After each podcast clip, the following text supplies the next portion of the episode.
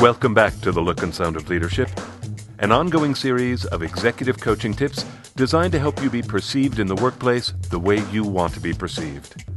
I'm Tom Henschel, your executive coach, and today we're talking about achieving authenticity. Jessie's boss wanted her to be more bold. Jessie wanted that for herself, too. During one of our first conversations, she said, One thing I've been doing to try to become more bold is to speak up sooner. I see other people do it and I know it works, but when I try it, I get completely self conscious and awkward, like I'm watching myself give a really bad performance. It feels completely inauthentic to me. I don't think I can be bold if I'm feeling phony. That comment from her began a conversation that lasted for several months about what it means to be authentic.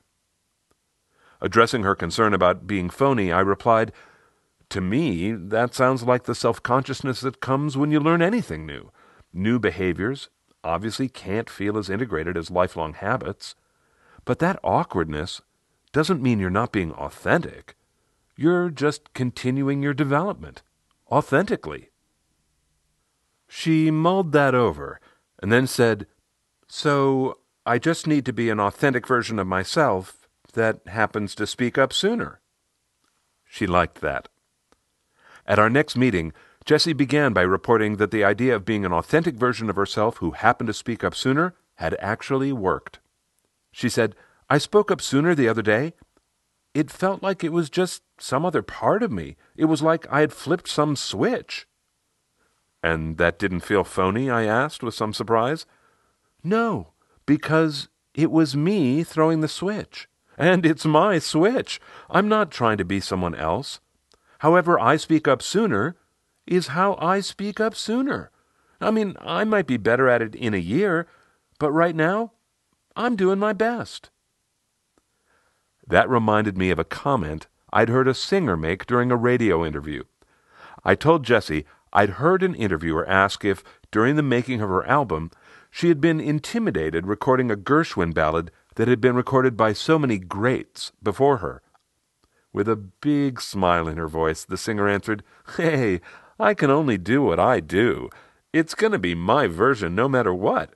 I just knew I loved that song and wanted to sing the heck out of it. She had grabbed my attention when she said that. It sounded completely authentic. She wasn't boastful. She didn't inflate or deflate herself in comparison to anyone else. Nor was she modest. She completely embraced her own style. If she wasn't to your liking, well, that'd be a shame, but she'd survive. That balance of confidence and humility creates one type of authenticity. But there are others. Another time, a concern of Jessie's allowed us to examine authenticity from a different angle. Her group had taken on another assistant. Jessie knew that the assistant's ultimate success would be determined by how thoroughly she, Jessie, trained her. She said, That means I have to be available to her all the time, and I want to be, but sometimes when she knocks on my door, I get angry. I'm sure she sees it, but I don't really mean it she worried. For that split second, I really am angry about being interrupted one more time. So my reaction is authentic, but the message I'm sending isn't the one I authentically want to send. So, am I being authentic or not? I suggested she try to answer that question by observing herself closely for a while. At the next session, she had a big smile on her face. She said, I am so relieved. I asked why. She said, Well, I sat her down and I told her my concern. I explained I didn't mean to appear angry, that I really do want her to come to me whenever she needs to. And she was great. She said she knew it didn't mean anything, and she thanked me for telling her. So now I can be authentic around her and not worry. I said, So letting her know how you are experiencing yourself allows you to behave authentically in the future. Am I getting it right? Yeah, she agreed emphatically. She liked that so much, she asked me to say it again. I said, telling her how you experience yourself allows you to behave authentically in the future. Right, she agreed. So from now on, I don't have to try and hide that impatient part of me and be someone I'm not. I can just be authentic. You know what's interesting? I asked. I didn't think your story was about you being authentic in the future. I thought it was about you having already been authentic. How so? she asked. I thought the authentic moment happened when you sat her down and told her your concern. That was authentic.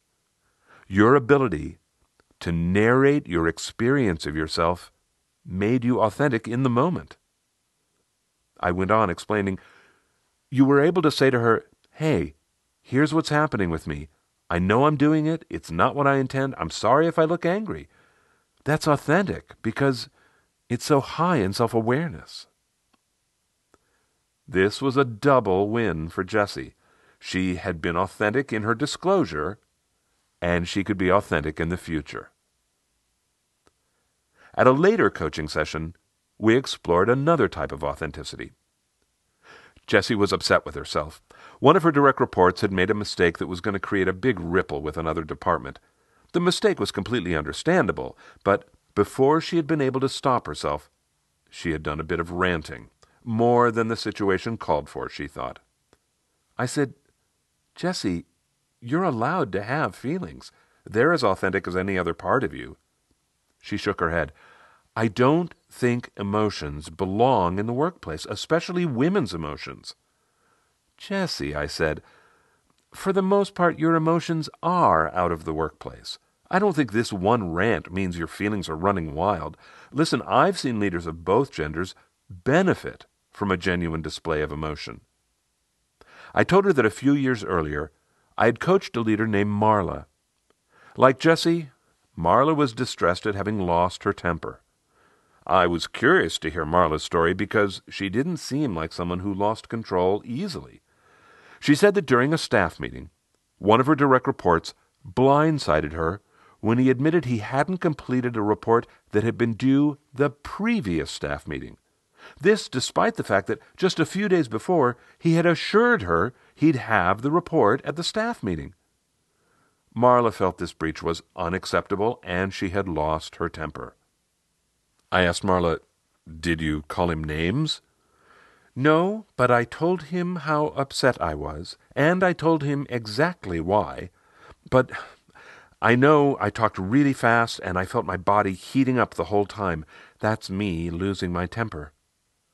But Marla, your response seems completely reasonable, I said. He broke a commitment to you and then caught you off guard in a staff meeting. Anger seems appropriate. But I don't want a reputation for flying off the handle or whatever it's going to be, Marla said. A one time display isn't going to create your reputation, I replied. Stopping the story, I said to Jessie, but that one time display did create her reputation for the better. She became known as a straight shooter. Her team began to see her as someone who would hold them to high standards and be passionate about the work.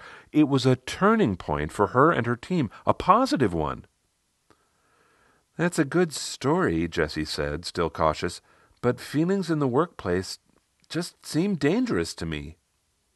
I told Jessie, Pretending you don't have any feelings won't make you authentic. In fact, I think it would make you less authentic. Isn't this just permission to throw tantrums? We're not talking about throwing tantrums, I said. We're talking about an appropriate expression of emotions. Naming your feelings while you're having them is deeply authentic. It's particularly important when you're interacting with your direct reports. They need to trust that you'll tell them what's important to you. Marla made it clear to her entire staff exactly what was important to her. She showed it through her feelings, and she was able to narrate it. I'm really upset. Here's why. She owned that she was upset, but she wasn't acting upset. She wasn't shouting or throwing things. She wasn't calling him names. She wasn't shaming him. It was very authentic. Throughout our many months of coaching, Jessie had taken copious notes. By the end of our engagement, she had created a little cheat sheet for herself about authenticity. It read To be authentic. Number one, trying something new doesn't mean I'm not being authentic. New behaviors aren't comfortable. I can tolerate that. Number two, my way of doing things is my way of doing things. I'll be my version of bold. Whatever that looks like will be authentic because it'll be mine. Number three, balance confidence with humility. Number four, feelings happen. Express them appropriately. Number five, narrating my experience is always authentic. Tell people what I'm experiencing while it's happening, or as soon afterwards as possible. I told Jessie that was a great list. In truth, Jessie was very high in self awareness. As a consequence, she often displayed the look and sound of leadership. Many of our more than 100 podcasts, like this one, talk about managing yourself. Because let's face it, you're never going to manage anyone more difficult than you. If you'd like to gain mastery over yourself, four other podcasts you might listen to are Act with Intention from February 2008, Leading with Your Heart, January 2006, Project the Image You Want, October 2008, and Self Awareness and Self Management, October 2012. While we're on the subject of podcasts, last month in the podcast called Your Goodwill Bank Account, I mentioned two interviews I had done on other people's podcasts. One was on the Coaching for Leaders podcast with Dave Stachowiak, episode 107. The other was on Operation Self Reset with Jake Nawrocki, episode 40. This month, I'd like to mention another interview I did this was on Jesse Lahey's podcast called The Engaging Leader. My interview with Jesse was about executive presence. It was posted in November 2012. It was his episode number 11. A podcast listener in India wrote me recently about Jesse's interview with me saying, I have never before heard anything so specific about behaviors and how to change them. Well, thanks for the feedback. I really appreciate it. And I appreciate all the feedback I get from all of you, whether it's directly to me through the website or through the ratings and reviews that you post in iTunes and Stitcher. Thank you so much. I really do appreciate it. Let me get back to the Look and Sound of Leadership podcast and the idea of managing yourself. All of our podcasts are available to you on the Essential Communications website, essentialcomm.com. That's essentialcom with two M's.com. From our homepage, click the navigation button marked Coaching Tips. That'll put you in a free archive of all of our podcasts. You can search the archive by categories that interest you, and one of those categories is managing yourself. There are more than 60 tips in that category to help you build your self awareness and your self management skills. Frankly, you simply can't achieve the look and sound of leadership without self awareness and self management. I hope you'll take advantage of all those resources. Many podcast listeners tell me that in addition to listening to the podcast, they like receiving the HTML version of the executive coaching tips. If you'd like to get the email version too, when you're on the website, just hit the subscribe button. I'd love to add you to the list.